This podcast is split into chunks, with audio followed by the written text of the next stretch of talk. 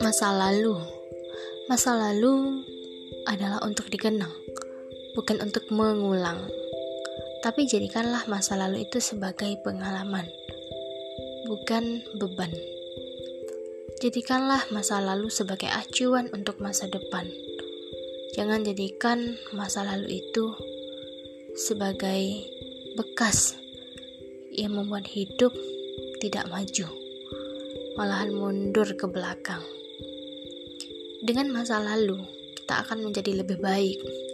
Dengan masa lalu, hidup kita akan terarah. Dengan masa lalu, kita mampu mengambil pelajaran. Dengan masa lalu, kisah lama tidak akan terulang. Dengan masa lalu, kita mampu berdiri menggapai harapan di masa depan. Dengan masa lalu, kita mampu kuat dan bebas dari cobaan yang pernah terjadi. Dengan masa lalu, kita mampu menjadikan pengalaman dan berbagi kepada orang lain. Begitu indahnya masa lalu.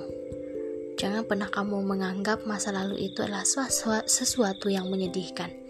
Tapi ingatlah, masa lalu itu membuka kecerahan bagimu untuk di masa depan.